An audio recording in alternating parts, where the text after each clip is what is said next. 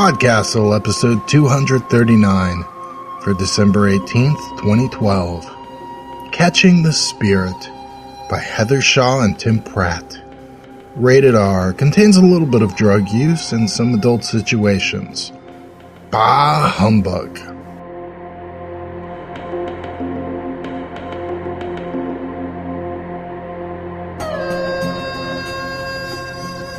Hello and welcome back to Podcastle. Merry Christmas, Happy Hanukkah, a festive Hogswatch night. Enjoy one, none, or all three. The price is the same. And this week, we've got our special holiday story, Catching the Spirit, by Heather Shaw and Tim Pratt. Yes, it is a Podcastle original. We're very happy to have Heather and Tim back. This is the third holiday story that we featured of theirs at Podcastle, and the second of which is an original. What I appreciate about all three of these stories is how different they are from each other. The Christmas Mummy is my daughter's favorite, fun for the whole family. The Ghost of Christmas Possible is a spooky fun story that plays with everyone's favorite Christmas carol, like William Hope Hodgson might have.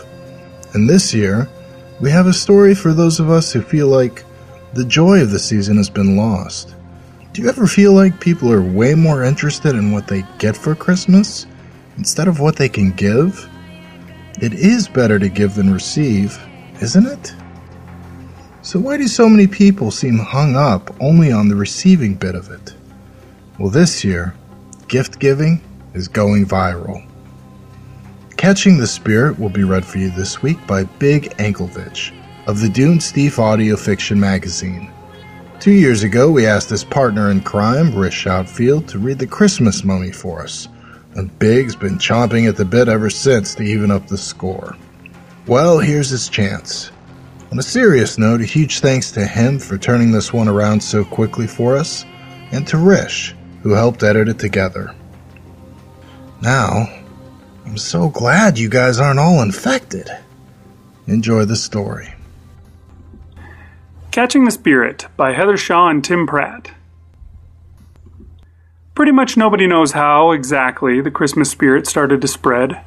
One theory goes that a child in Meridian, Mississippi was bitten by an infected reindeer and then spread the plague at her school Christmas pageant, where it jumped to a couple of long haul truckers who hit the interstate on Boxing Day and took the condition nationwide.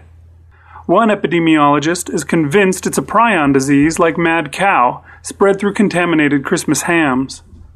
I saw a neurologist on TV who believes it's a brain disorder brought on by heavy metal poisoning, spread through tainted high fructose corn syrup in the candy cane supply. And I met a man in a bar who drunkenly explained that it's caused by an insidious parasite that lives in evergreen trees. And of course, we've all heard the right wing pundits screaming their conviction that the Christmas spirit is a biological weapon invented by radical Kenyan socialists to force redistribution of wealth. They're all wrong. I know the truth about the Christmas spirit and how it started to spread. In a way, I'm the reason for the season. What everyone does know is that people infected with the spirit first showed symptoms three years ago on Christmas Day. That the condition is latent and asymptomatic for about 11 months of the year. That last year, infected individuals began to present wildly uncharacteristic behavior around the beginning of Advent and continued that behavior unless forcibly restrained until January 5th, also known as Twelfth Night, and that civilization nearly collapsed during last year's outbreak, or so serious people with serious haircuts on the morning talk shows say. Tomorrow is the fourth Sunday before Christmas, the beginning of Advent. The world or at least that fraction of the world that celebrates Christmas, is waiting to see if things are going to fall apart again this year, only worse. And I sit here in my remote shack on the shores of a nameless pond in Minnesota, an antisocial hermit by choice. I'm the only person who can possibly stop the plague from wreaking havoc for another year, if I want to. If I think the world deserves my help, Ho, ho, hum. I've been keeping track of the outbreaks, watching how people react in all sorts of ways, both naughty and nice. Mostly naughty, of course. I know I've got my list somewhere, and as the Christmas season approaches, it's time to review. Let's see. Sarah didn't realize her boss Max had caught the Christmas spirit when he appeared at her door, though her heart sank all the same. She'd had to invite him, of course. She was inviting all her coworkers. But she'd never in a million years believed the rich, self absorbed jerk would actually drive his gleaming Tesla Roadster to her apartment complex. Her holiday party was raging behind her, people downing eggnog in epic quantities and singing drunkenly along with Ella Fitzgerald and Louis Armstrong. She opened the door with a smile, expecting friends, and managed to keep it plastered to her face when it turned out to be her boss. His grin was a little wide and there was a manic gleam in his eyes, but everyone knew he did a lot of cocaine, so she didn't make much of it. It wasn't until he thrust a gift into her hands that Sarah looked down and realized what was happening. The gift was wrapped in shreds of newspaper, tied with an improvised bow made from a thousand dollar silk necktie. He clasped her hands, skin to skin. She was doomed. Max didn't give gifts. Last year, their Christmas bonuses had consisted of free coffee coupons from one of the chains Max owned. The only way he'd show any generosity was if the Christmas spirit compelled him. Sarah screamed and dropped the gift. It was heavy, probably some expensive piece of electronic equipment from Max's living room. But it was too late. He waded into the room, swinging a sack over his shoulder, shouting, Merry Christmas! Partygoers who'd barely noticed Sarah's shriek looked around at his bellow, and that's when the panic set in. There'd been a few isolated incidents of the Christmas spirit the year before, but this year it was more widespread, if all the tweets and video clips showing up online could be believed. Max staggered through the room, thrusting gifts wrapped in dish towels, tablecloths, and button down shirts at his employees and their friends, ho ho hoing all the while. Sarah tore off her own dress and used it to improvise wrapping paper for her faux Tiffany lamp, shouting, Merry Christmas!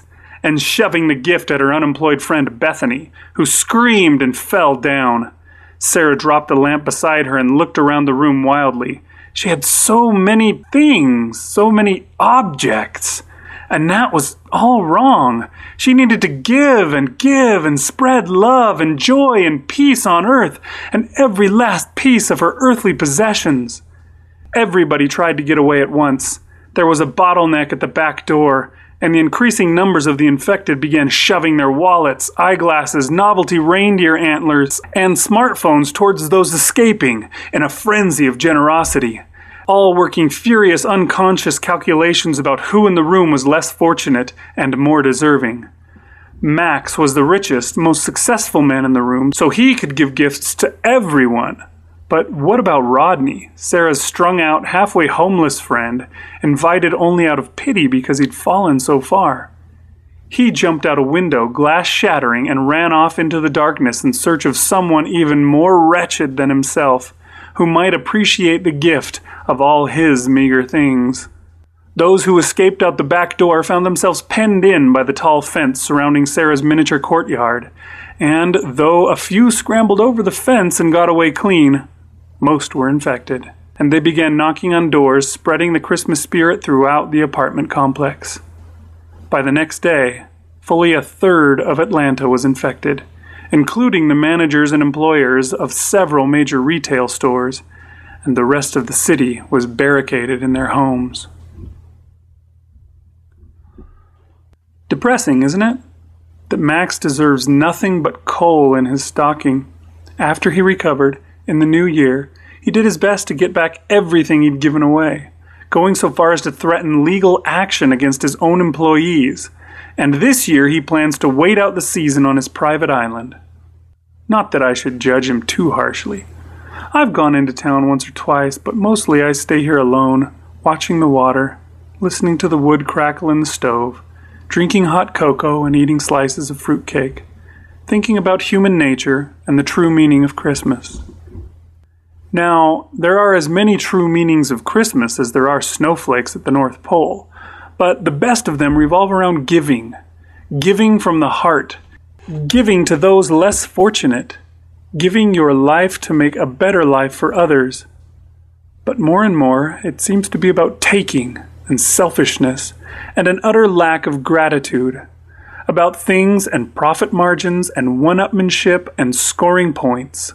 People are trampled in Black Friday stampedes, and corporations tout their holiday sales numbers without sharing their wealth with charity. I don't spend much time interacting with people. In my job, I mostly work while ordinary people are sleeping, but that doesn't mean I don't watch and pay attention. And more and more, I don't like what I see. Here's something else I saw. Leif was excited to be invited to Xavier's house for the birthday party. He'd heard stories about what the place was like a palace, a mansion, a castle. Xavier's parents sent him to public school, even though they could totally have afforded to send him to private school at Bentley or Head Royce.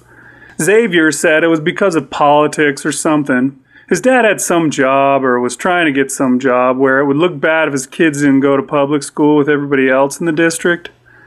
Leif's mom was acting weird about buying Xavier a gift muttering about how he probably got everything he wanted before he even knew he wanted it. So Leif finally picked out a couple of Yu Gi Oh cards from his own collection, ones he knew Xavier didn't have, and said, We can give him these. Oh, honey, no. We can't give Xavier used cards. But he doesn't have these yet. And I have extra. He'll like them, I promise. Leif's mom bought Xavier some hardcover book. Leif almost never got new books, but she tucked the cards in the pages. The house wasn't a castle, but it sure was big with a yard that was more like a park, and Leif couldn't believe only three people lived there. He and his mom started toward the front steps, but a guy in a suit like Church stopped them. I'm sorry, but I have to ask you to go into a short quarantine. Just routine for health reasons. He showed them into the garage, which was about as big as Leif's whole house and totally clean and empty. Just plain concrete. Some other kids from school were there and their parents all holding wrapped presents. So Leif went over to some kids he knew while the parents sort of halfway laughed with each other, but in a fake way. Hey, Leif, I think those are cameras in the corners. Leif looked where Raj was pointing, and sure enough, Little black cameras high up in the corners stared back at them. A guy shuffled in from another door, dressed in old rags, neck and hands dirty with grime, beard all tangled and untrimmed, sniffling like he had a bad cold, rubbing his nose with the back of his hand. He looked even worse than the homeless guys Leif saw hiding their sleeping bags under the bushes at the park. Like he didn't even have a sleeping bag or a bush to call his own. Everyone stared at him. He stared back. After a while, he sighed and trudged back out again. That's effed up, one of the dads muttered. After the guy was gone, the door to the house opened and a woman in a maid's costume said, Do come in, and gestured. Everyone followed her down a hall with windows, and the house was just as nice inside as out. The walls were made of paneled wood, all shiny and in different colors, black, blonde, red, purple, brown, tiger striped. Sometimes they were done in wooden tiled patterns along the wall, where normally people would hang art. Leif thought the pictures were supposed to tell some sort of story, but they walked past too fast for him to tell. The party was in a large room with a pool table, a bar with stools, a TV as big as a mattress standing on its side, and lots of soft looking beanbag chairs and couches. Balloons floated against the ceiling, so tightly packed their ribbons made a colorful forest everyone had to push their way through. Guys in suits were hanging out near the windows. People who worked for Xavier's dad, Leif guessed. They looked like bodyguards from TV. Xavier sat in a purple velvet chair with a high back like a throne. He even wore a crown that looked like real gold and jewels. He looked relieved to see everyone and hurried down from his chair. I'm so glad you guys aren't infected. It took Leif a second to realize they'd been put in the garage with that sorry looking guy to make sure they weren't infected with the Christmas spirit plague. Xavier's family was super rich. Leif could see why Xavier's parents were nervous. Everyone else in the class was poorer than they were. If he caught the spirit, He'd empty out the whole place giving to less fortunate, which was pretty much everyone else in the room. But he still got to have his birthday party. A magician put on a pretty good show. Then a clown came out and juggled while Leif and others sang happy birthday, had fancy cupcakes with the Batman symbol and yellow frosting on top. They were hecka good. Leif had three. They played some games, and then it was time to open presents. Xavier had to sit way back up on his purple chair to open them, while Leif and the other kids sat on a rug at his feet. The parents all stood around, looking twitchy and nervous while the kids passed their presents to Xavier. Most of the gifts were pretty lame coloring books and crayons and a few dollar store cheap plastic crap toys. Xavier was pretty nice about it all, though. When he opened Leif's present, he gave the same smile for the hardcover book as he had for the coloring books. He was about to put the book down when Leif said, Check out the bookmarks! Xavier flipped it open and found the cards. He grinned real big, like he did on pizza day at school. Oh, sweet! He came down and hugged Leif right in front of everybody, which was a little weird, but Leif was stoked to see him so happy. Xavier's mom went on to give him her gifts, and he got really awesome handheld games and the kind of Lego sets that come in a box as big as a coffee table, and a sweet new skateboard with wheels that lit up when they spin. Leif couldn't take his eyes off them. Hey, Leif, he said. I'm lousy at skateboarding anyway. You're way better. Take this. He thrust the skateboard out toward Leif, who just stared at him, stunned, then gave him a big goofy grin. For real? Leif said. Xavier, that's awesome. Possible infection, one of the bodyguards shouted, and the next thing Leif knew, the bodyguard was jumping between him and Xavier, swatting the skateboard away. Another scooped up Xavier like he was a football and ran off with him down the hall. The Yu Gi Oh cards dropped out of his hands and landed on the floor like fallen leaves.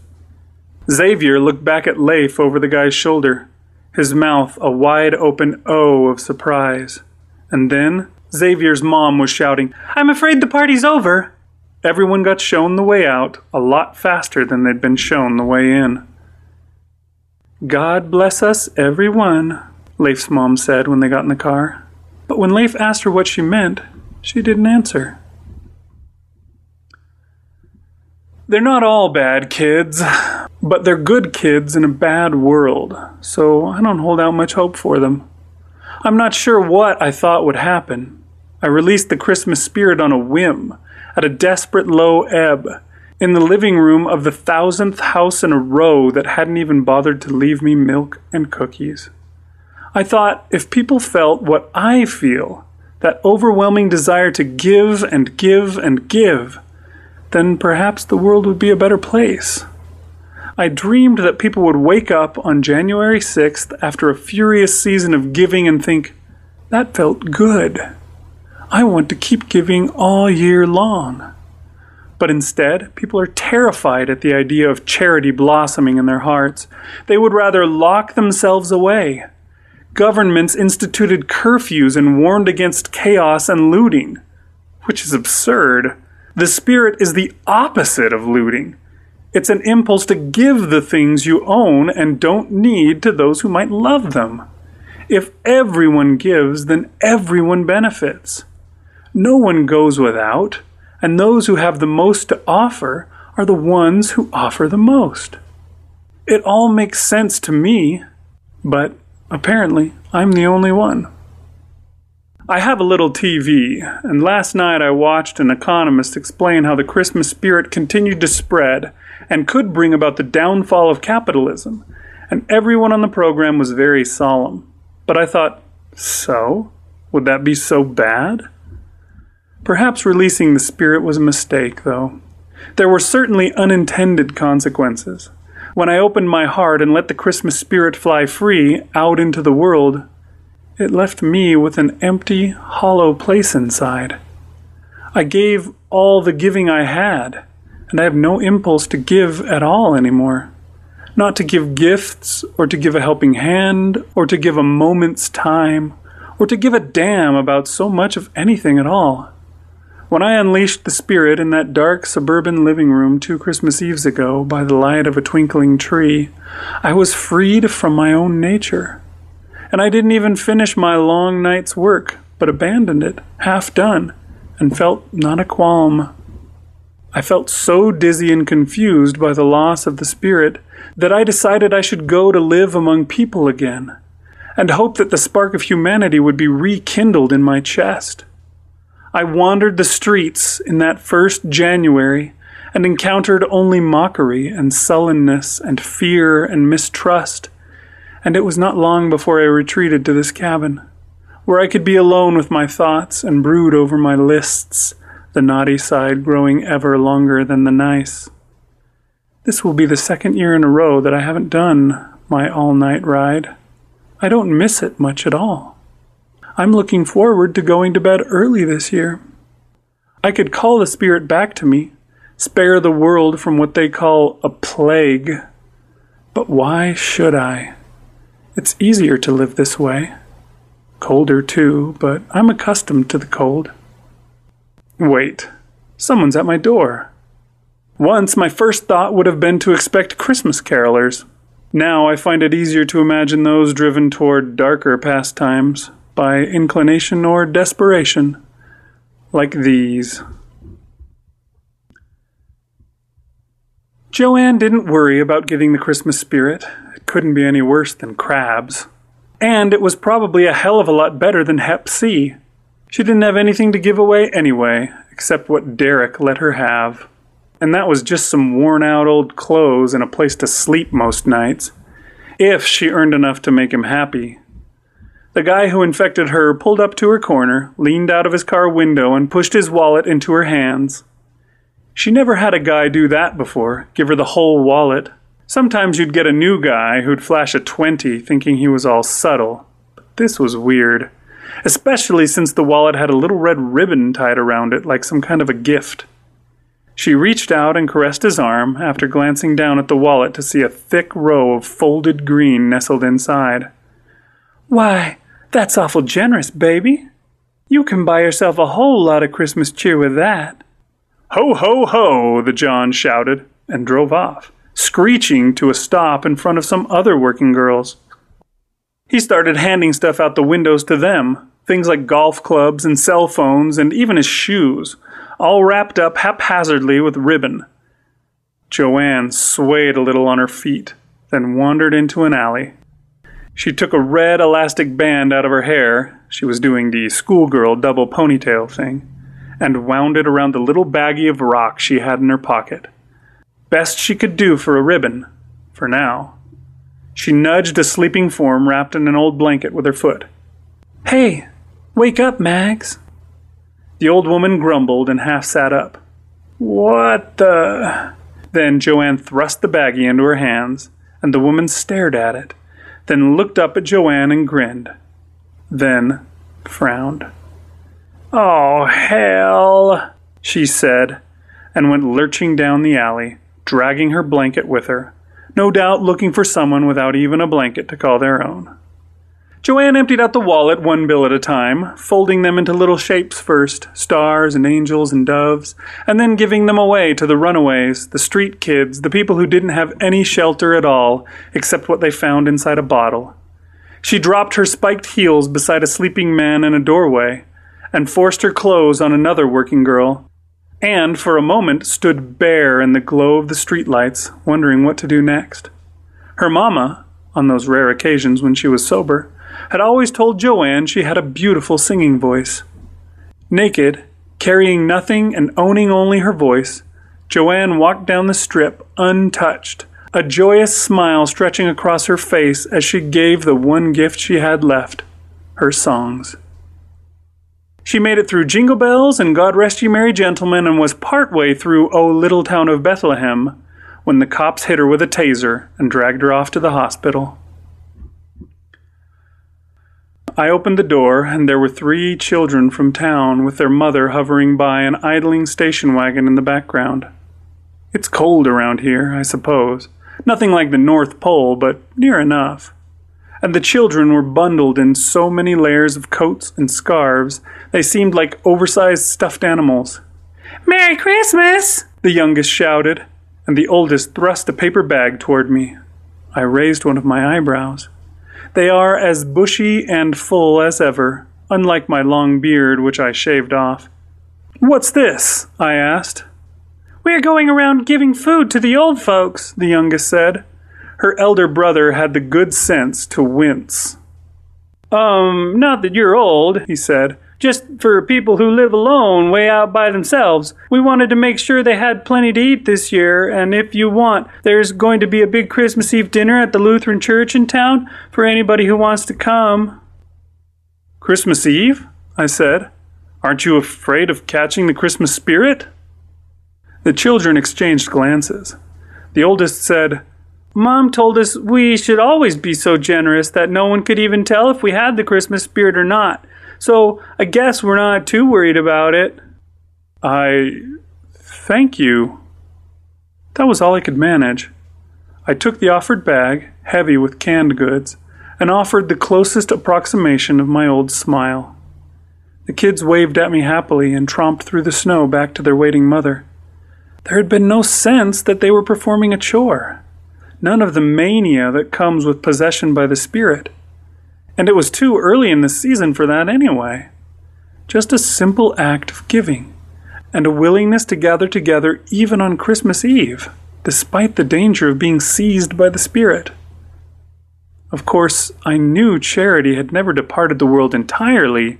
I still have my nice list, though I've looked at it less often these past two years, and my attention caught more by the naughty ones. But somehow, having that charity arrive on my doorstep and touch me directly opened a closed door and rekindled a cold fire and brought blossoms from a frozen earth. And I felt the Christmas spirit swelling within me again. So, what if people had disappointed me? That was no reason to stop trying, was it? I went to the closet and looked at my old suit, the red fur trimmed in white. I touched my cheeks, scraped bare by a razor just the day before, and felt the fullness of my beard flowing in. My laughter, which had been so bitter and thin, boomed out of me like thunder, and I dressed myself quickly and raced out through the backyard to the little barn. I hauled open the door, and my sleigh gleamed in the shafts of moonlight. I took off one of my gloves, stuck bare fingers in my mouth, and whistled as loud and hard as I could. At first, I worried that it had been too long, and that they had gone feral. But after a few moments, I heard the jingle of harness bells, and my miniature reindeer approached from the woods their fur coats tangled with burrs, their heads lowered, antlers seeming larger and sharper. But they lined up as they had before, and in a few moments I had them joined together, a team again, greater as a whole than they had been on their own. I climbed into my place on the sleigh and gazed up at the moon. Three weeks until Christmas, more or less. I had a lot to do and very little time to do it. I opened my arms and called the Christmas spirit back to me from all the far corners of the world. But to my surprise, it didn't all return. The spirit had set down roots in some souls, it seemed, finding fertile soil, and there it would remain. Oh, the Christmas spirit didn't remain in all those it had touched, not even half. And the nice certainly didn't outnumber the naughty. But the nice together were more powerful than all the naughty alone. I cracked the reins, and the reindeer began to race across the snow and lifted into the air. The wind streamed all around me, blowing through my beard, and the world below fell away. I could sense those touched by the spirit beneath me, burning like a thousand candles, united by their light.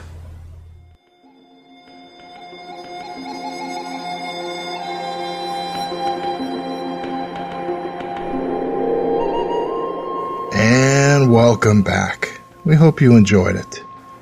A couple nights ago, I took my daughter to go caroling with her Girl Scout troop. I honestly can't remember when the last time I went caroling was. Maybe when I was a kid? It's been a while. We walked along the neighborhood streets, and anyone who looked like they were decorated for the holidays and were home, the kids sang for. A few times their voices wavered, even when they had the words right in front of them, but they never stopped singing, and they never stopped having fun. And what struck me about it this year is how caroling is kind of like the inverse of trick or treating. The people in the neighborhood would open up the doors, see the girls belting out Jingle Bell Rock, Frosty the Snowman, or We Wish You a Merry Christmas, just light up. If there were other people elsewhere in the house, they'd dash away, drag them back to the door, just to hear the singing. It was beautiful, kind of magical, and it was a time where a little bit of joy was shared. So, I'd just like to encourage you whether it's carols or presents or cards or dinner, or hey, telling people a story. I encourage you to go just a little bit out of your way and share some happiness with the people around you. God knows we need it these days. Feedback this week is for Genevieve Valentine's Study for Solo Piano, read by Larice White. The story of a traveling semi mechanical circus who put up for a time in an abandoned warehouse. This one received a bit of a mixed reaction on our forum. Old Bald Guy said, I had to work pretty hard at figuring out just what the characters were and was kind of grossed out by the hands offered as gloves. On the other hand, so to speak, the musician in me was intrigued with just how this partially collapsed piano would have sounded, and wondered if a John Cage prepared piano piece or George Antheil's Ballet Mécanique would have been a better soundtrack for the story. Talia said, As a musician, I found the story moving. The thought of losing the connection with something I consider an essential part of myself is chilling, and it really made me ache for the protagonist. Thank you very much for those comments. Come on over to forum.escapeartist.net and let us know what you thought of this week's story, or any of the stories we featured here. And if you like what we're doing, please consider visiting podcastle.org and making a donation so we can pay our authors and keep our podcastle running high in the sky. Or, you know, you may want to consider giving some money to charity and joining Radical Kenyan Socialists so you can help redistribute some of the wealth. Speaking of which, it is the holidays and I do have a special request this year that only you can help me with. Please, please, please if you enjoy listening to Podcastle, tell your friends about us. Mention us on Twitter or Facebook, write a review on iTunes about us. Talk to the people around the dinner table, the people that you go see The Hobbit with. Tell them about Podcastle. Tell them it's free. And tell them what some of your favorite stories are. Give your loved ones the viral Christmas gift. Uh, no. That sounds a little wrong, doesn't it? Now you know what I mean.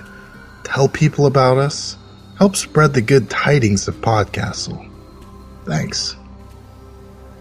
If you want more holiday goodness, swing on over to Drabblecast, where you can hear another story by Heather and Tim, featuring a post apocalyptic mechanized reindeer.